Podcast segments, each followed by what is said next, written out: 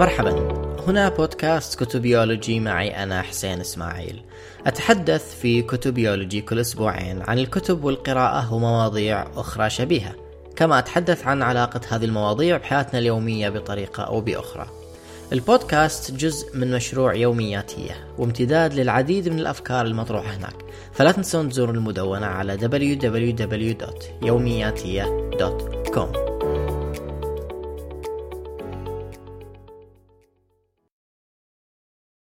قبل ما أبدأ أبغى أشكر كل من يستمع الحلقة وكل من استمع الحلقات السابقة وأعطاني فيدباك عليها سواء من ناحية محتواها أو من النواحي التقنية الأخرى. واستقبل دوما ملاحظاتكم على كتبيولوجي at gmail.com أو على حسابي بتويتر at حسينزم. هالمرة الحلقة بتكون طويلة شوي فبحاول أني أختصر في المقدمة. من الأفكار اللي تتردد دائما ويكون النقاش حولها محموم هي فكرة ما إذا كان من الممكن أن كتاب معين يغير حياة الفرد.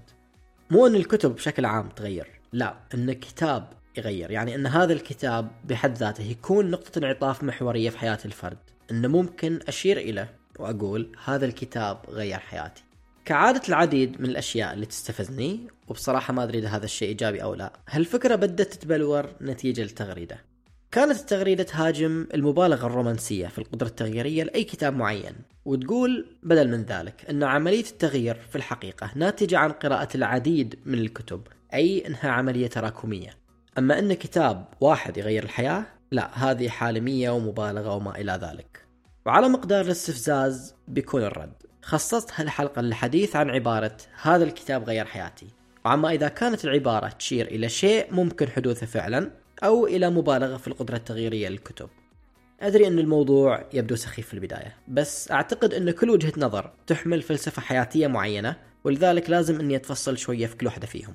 زي ما يمكن الاستنباط من كلامي للحين يمكن تقسيم وجهات النظر حول الموضوع بشكل عام إلى فريقين. الفريق الأول يقول أنه ممكن فعلا كتاب واحد يغير حياتنا وأن هذا الشيء منطقي في عالم الكتب. أما الفريق الثاني فهو يقول أن أي كتاب بحد ذاته ما عنده ذيك القدرة التغييرية. وإنما عملية التغيير تدريجية من خلال مجموعة الكتب اللي يقرأها الفرد خلال فترة زمنية طويلة نسبيا. أنا من أنصار الفريق الأول. أعتقد أن من الممكن وجود كتاب يغير حياة الفرد. بل أعتقد أن حياة الفرد ممكن تتغير أكثر من مرة عن طريق الكتب. يعني مو أن كتاب واحد يغيرها مرة واحدة وخلاص. لا عادي تصير عملية تغيير أكثر من مرة. أن أكثر من كتاب يتسبب في أكثر من تغيير. ومو بالضرورة تكون هالتغييرات متسقة أو متسلسلة ضمن إطار فكري معين ولا شيء. يعني مو لازم إن التغييرات تكون تصاعدية بل عادي إنها تناقض بعضها. طبعا أدري في ناس بتحتاج من الحين خصوصا الناس اللي تحب تروي قصتها القرائية كما لو إنها عملية تسلسلية تصاعدية في حياة نضالية ضد التخلف والانغلاق وهالخرابيط. لكن أظن هالاحتجاج غالبا ينتج عن لغط بسيط أو سوء فهم. لما أقول إن هذا الكتاب غير حياتي فأنا ما أقول بالضرورة انه بيغير حياة أفراد غيري. فيه بلا شك جزء كبير في الموضوع متعلق بفاعلية الفرد في قراءاته الخاصة. لكن أنا قاعد أستبق نفسي الحين. بأتفصل في هالشيء بعدين. قبل ما أعرج على تفاصيل الفكرة اللي أعتقد فيها ربما من الأنسب الحديث عن وجهة النظر الأخرى عن فكرة أنه ما في كتاب وحيد ممكن ينقال عنه أنه غير حياة الفرد. أصحاب وجهة النظر هذه يتبنون فكرة تقول أن عملية التغيير عملية تدريجية عملية تراكمية ناتجة عن قراءات عديدة بحيث أن الواحد يقدر يتأمل في اللي كان عليه سابقا وصار عليه الحين ويستنتج أنه تغير. كونها تراكمية يعني إنها نتيجة تغييرات ناشئة عن الكتب اللي تم قراءتها خلال نقطتين زمنيتين بحيث إن كل تغيير يبني على اللي قبله ويأسس للي بعده. ظاهريا تبدو الفكرة معقولة وما أظن أحد ينكر أنه ممكن التغييرات تكون تدريجية. لكن اللي ودي أتساءل عنه هي فكرة التغيير التدريجي بحد ذاتها. هل يمكن للتغيير التدريجي أنه يصير في يوم من الأيام تغيير جذري؟ بعبارة أخرى هل التغيير التدريجي تغيير فعلا أم أنه تطوير؟ وما أستخدم مفرد التطوير هنا بشكل إيجابي بالضرورة، بل أستخدمها بمعنى عام للإشارة لعملية البناء مهما كانت. يعني حتى الأسس المغلوطة يمكن أن الواحد يبني عليها، لكن لا يعني ذلك أن هذه الأسس شيء جيد ولا أن البناء الناتج بناء سليم.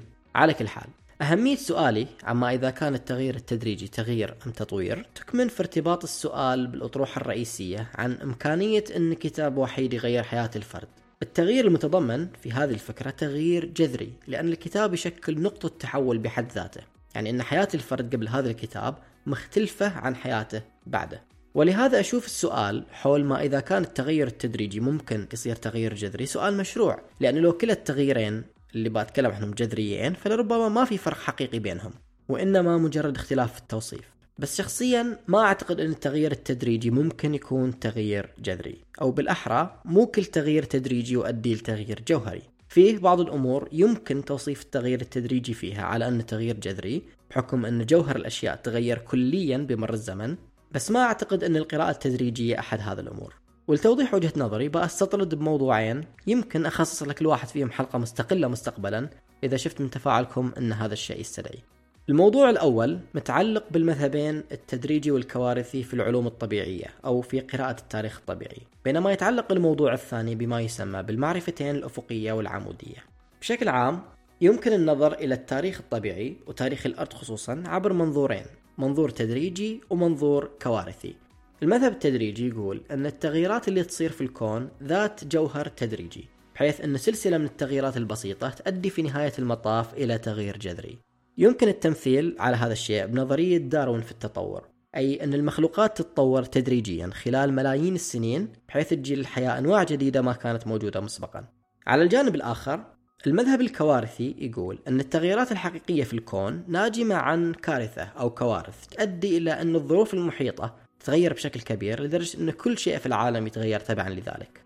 من أمثلة الكوارث مثلا المذنب اللي ارتطم بالأرض وغير الظروف المناخية على كوكبنا مما أدى في نهاية المطاف لانقراض الديناصورات وثلاث أرباع المخلوقات. ومن الأمثلة أيضا على المذهب الكوارثي نظرية إلرج جولد في التطور واللي تقول أن التطور الدارويني التدريجي للمخلوقات مجرد تطور طفيف جدا لا يؤدي لتطور جذري وإنما التغييرات الحقيقية ناتجة عن طريق انفجارات. إن صح التعبير يعني أنه صار حدث مفاجئ أدى لتغييرات متسارعة جدا فيما يتعلق بتطور المخلوقات قبل ما تستقر الظروف وتتباطأ وتيرة التغيير وش علاقة التدرجية والكوارثية بموضوعنا؟ بشكل عام المفروض يكون واضح أن ادعاء إمكانية وجود كتاب يغير حياتنا أقرب للمذهب الكوارثي منه إلى التدرجية. يعني لما نقول عن كتاب معين أنه غير حياتنا فهو يصير أقرب للهزة الأرضية اللي تعيد ترتيب كل شيء قبلها وبعدها. وعادي أن هالهزة تهدم بنيان كان مشيد بطبيعة الحال. التدرجية في الجانب المقابل ما تتطرق لعملية الهدم هذه. بالعكس الهدم يكون شيء منافي لعملية البناء اللي يسعى عليها التغيير التدريجي. يعني وش فائدة البناء إذا بتجي هزة أرضية تشيل كل الأشياء المبنية؟ ولكن حد التشبيه أو المقارنة يوقف هني. والسبب إن إحنا لما نقارب القوة التغييرية التدرجية للكتب بنفس الطريقة فإحنا ندخل في متاهات أكبر وصعوبات أكثر. واحدة منها وهي الأهم من وجهة نظري متعلقة بإمكانية التغير التدريجي بالفكرة الشائعة. يعني حتى أنا اللي أقول إنه ممكن كتاب واحد يغير حياتي أقول إن الكتب بشكل عام غيرت حياتي. لكن هل هذه التغييرين سواسية؟ الجواب المختصر هو لا.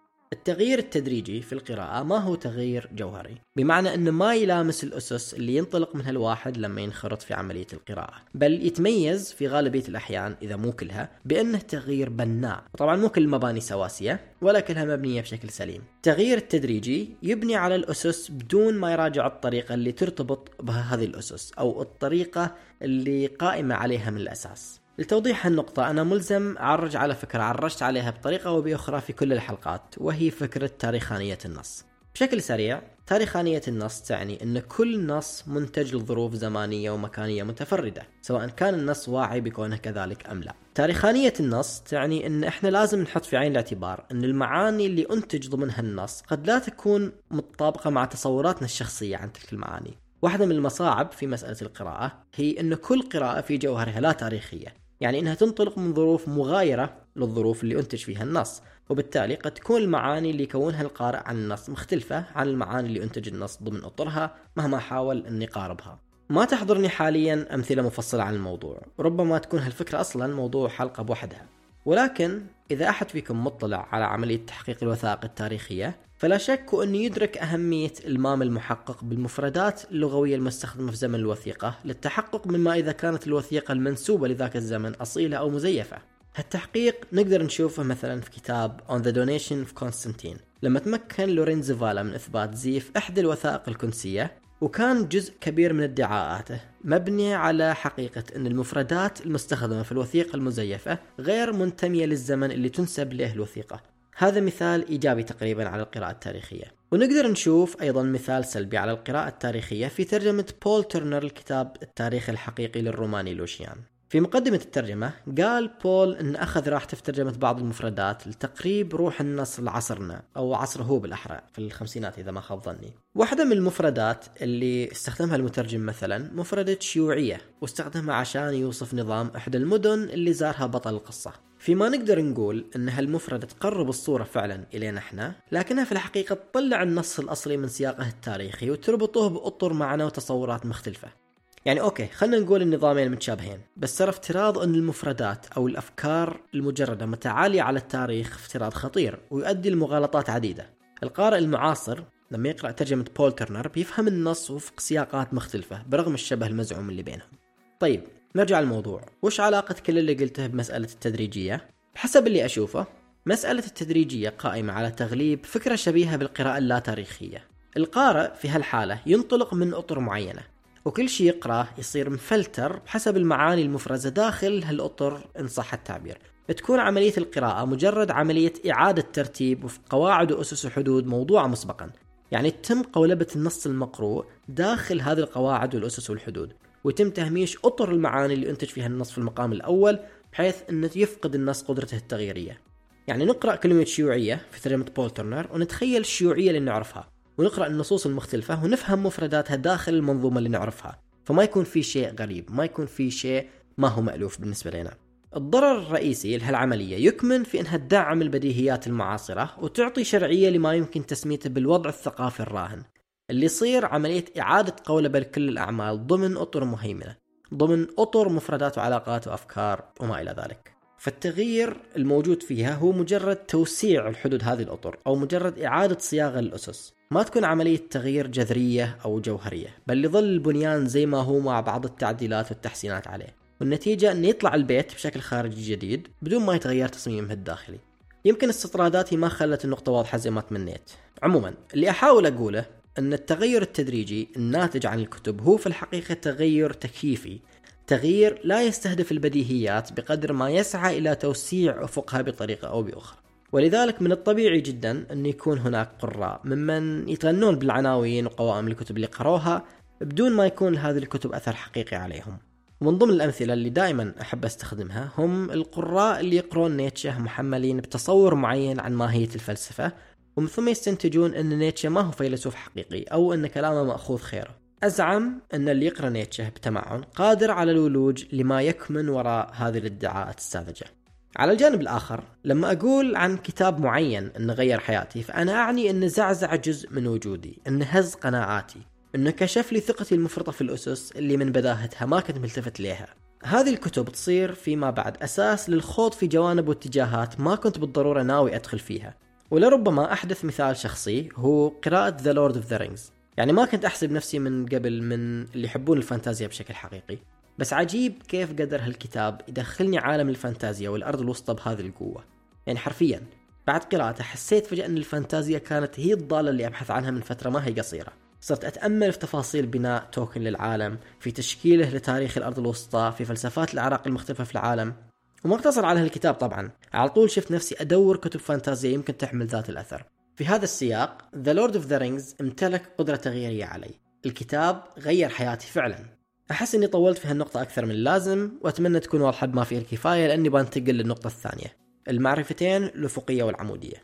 بشكل عام يعني بالمعرفة الأفقية المعرفة الممتدة على أكثر من مجال يعني من كل بستان زهرة ببساطة أما المعرفة العمودية فهي المعرفة التخصصية بشكل أو بآخر. يعني أن الواحد يدخل في مجال أو موضوع معين ويحاول أن يبني نفسه في هالمجال معرفيا عن طريق التعمق والاطلاع المكثف فيه. فيه فكرة يبدو أنها شائعة أن المعرفة الأفقية هي مجرد مرحلة مبدئية لازم يمر فيها كل باحث عن المعرفة. يعني إنها مقدمة جيدة للفرد اللي تو يستكشف اهتماماته. وبعد هذه المرحلة لازم يدخل الفرد إلى درب المعرفة العمودية ويحاول يأسس لنفسه في المجال اللي لاقى اهتمامه بحيث يصير باحث حقيقي أو مختص.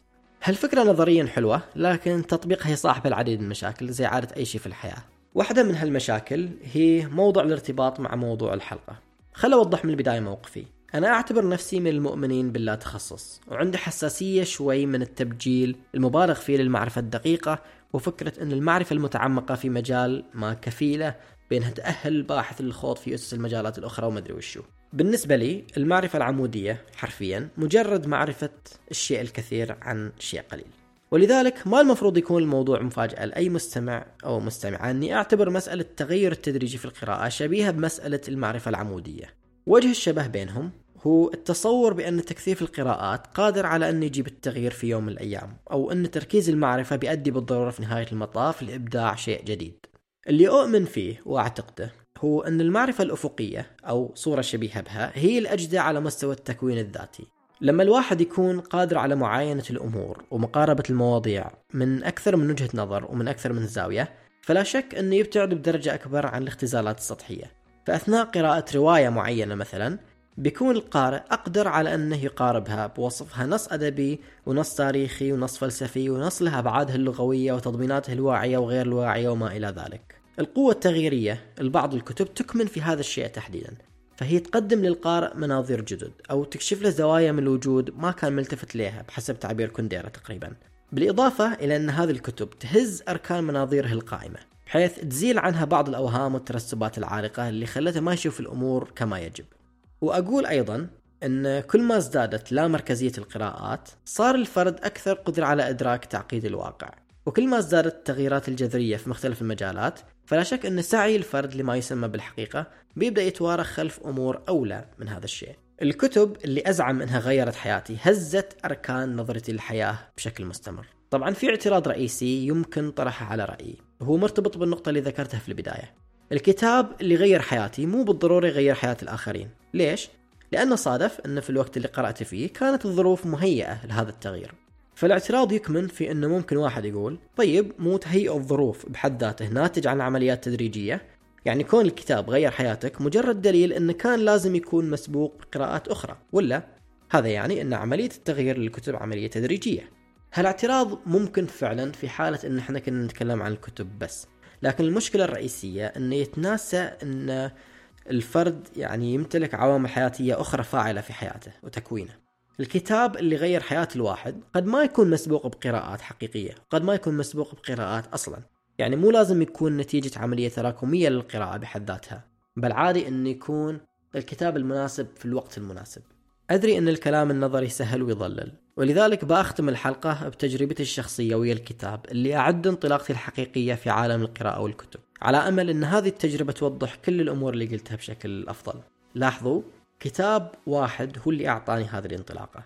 مو أني كنت ما أقرأ أو ما أهوى القراءة إلى حد ما بس إنما نوعية الكتب اللي أبحث عنها ونوعية الكتب اللي أقرأها ومضمونها وحتى الميزانية اللي أخصصها إليها تأثروا كلهم بشكل كبير جدا بعد ما قرأت هذا الكتاب. إذا سمعتون الحلقة التعريفية فلربما تذكرون الكتاب اللي أعني. رواية مهد القطة للروائي الأمريكي كورت فونيغت كنت وقتها في ثالث سنة بالجامعة. وبحكم تخصصي العلمي كان بالي مشغول جدا بمسائل من قبيل علاقة الدين بالعلم والموضوعية العلمية وما إلى ذلك. كنت مهتم بالعلاقة بيننا كأفراد أو مجتمعات وبين العلم وكيف أن قدرتنا على تسخير الطبيعة ومدري وشو قدرت تخلينا نعيش حياة مغايرة شكليا لكل الأجيال اللي سبقتنا. وكان يرافق هذه الهموم هموم أخرى متعلقة بتصارع الهويات اللي بديت أحس فيه لما عشت في أمريكا. فجأة بديت أشوف ناس تمتلك ذات الثقة بقناعاتها المخالفة لقناعاتي اللي أنا شخصيا أمتلك ثقة مفرطة فيها. على كل حال مع نهاية السنة الثالثة قررت أني أسعى للحصول على تخصص ثانوي في التاريخ. نزلت في الجدول مادة التاريخ الأمريكي بعد الحرب العالمية الثانية لأن شفت أن بعض الثيمات في المنهج داخل ضمن اهتماماتي. يعني بتكون فرصة طيبة لأني أتعرف بشكل أكبر على ردود أفعال المجتمع الأمريكي على أعقاب الحرب العالمية الثانية وعن التغييرات الاجتماعية والحركات الحقوقية القائمة في ذاك الوقت وعن محاولات إنهاء الفصل العرقي والقانوني وغيرها. لسبب ما كانت رواية مهد القطة ضمن الكتب المقررة. يعني كان عندنا سيرة روائية ذاتية لامرأة أمريكية آه، سوداء من أوائل اللي التحقوا بالدراسة في مدرسة مخصصة للبيض. وكان عندنا كتابين ألفهم البروفيسور عن واحد عن المجتمع الأمريكي بالستينات وواحد عن حروب جورج بوش. وكان فيه رواية مهدي القطة اللي بدينا نقرأها على نص الكورس تقريبا. عموما مع الأخذ بعين الاعتبار كل الثيمات اللي ذكرتها جت هالرواية كما لو أنها الحلقة الرابطة بين هموم الشخصية وهموم المادة نفسها. فجأة شفت رواية تتكلم عن العلم والدين مو بالضرورة عن علاقتهم بس إنما عنهم كموضوع. شفت رواية تتكلم عن الآثار المدمرة لأسلحة الدمار الشامل عن الدوافع المصالحية في تسيير كل ما هو موضوعي عن الفاعلية الذاتية اللامبالية وعواقبها عن العلاقات بين أفراد ينتمون لطبقات اجتماعية وجنسيات وأعراق مختلفة عن الكوميديا السوداء وتسخيف المفاهيم البشرية الجادة بل عن قدرة الخيال العلمي على تجسيد واقع معاش. يعني لأول مرة بالنسبة لي تتجلى صورة عن العالم بدأ وكأني أعيشها شخصيا. يعني لو أقول أن الأعمال الأدبية أو الأدب الحقيقي تعبير عن حالة وجودية متفردة فهالرواية كانت أقرب ما يكون للحالة الوجودية اللي كنت أعيشها في ذاك الوقت. ولاحظوا وياي مهد القطة رواية يعني إنها نص أدبي. كتبها جندي أمريكي سابق له تجارب مروعة ويا النازية وشاهد على بعض أفظع الجرائم اللي صارت في الحرب. وقبل ما ينخرط في الحرب أصلا درس كيمياء بدون ما يتخرج إذا ما خانتني الذاكرة. وبعدين كمل ماجستير أنثروبولوجيا وما قبلت رسالته التخرج. وبعدين قبلت هذه الرواية كما لو أنها البحث وأعطيه الشهادة إذا ذاكرتي ما قاعدة تخوني. عموما شايفين كمية التجارب الحياتية اللي صنعت هالعمل؟ هالخبرات متعددة المجال ساهمت في تكوين عالم معقد شوي في الرواية بمعنى إنها بدت كما لو إنها تقتص من الواقع صورة غير مختزلة صورة متعددة المستويات إن صح التعبير. من الطبيعي اذا إن تكون هالرواية زي الصدمة ومن المنطقي إني أميل للمعرفة الأفقية والكل ما من شأن توسيع أفق الفرد على مستوى المقاربات. مهد القطة؟ ما هو الكتاب الوحيد ولا الرواية الوحيدة اللي أقول انها غيرت حياتي. وما أشوف إن كون تجارب كاتبها كورت فونيجت بهذه الثراء صدفة. في ارتباط وثيق بين العمل وبين الصدمات اللي عاشها والمجالات المختلفة اللي دخل فيها. هذا يعني أن الأثر التغييري الكوارثي لمهد القطة قد يكون جزء كبير منه نتيجة للكوارث اللي تداخلت في تكوين هذا العمل بشكل مباشر أو غير مباشر. ولو أنه مبني على تدريجية رتيبة كان امتلك نفس القدرة التغييرية للروائيين العرب اللي قاعدين ينشرون كل سنة كتب جديدة محملة بنفس المعاني بنفس كل حاجة. بس إنما هي مجرد أعمال سطحية تهدف لتراكم الأوهام وهذا أيضا جزء من الفلسفة المتعلقة بفلسفة التغيير التدريجي. هذا كل اللي بغيت أقوله في هذه الحلقة المجد للكتب اللي تغيرنا. شكرا لاستماعكم.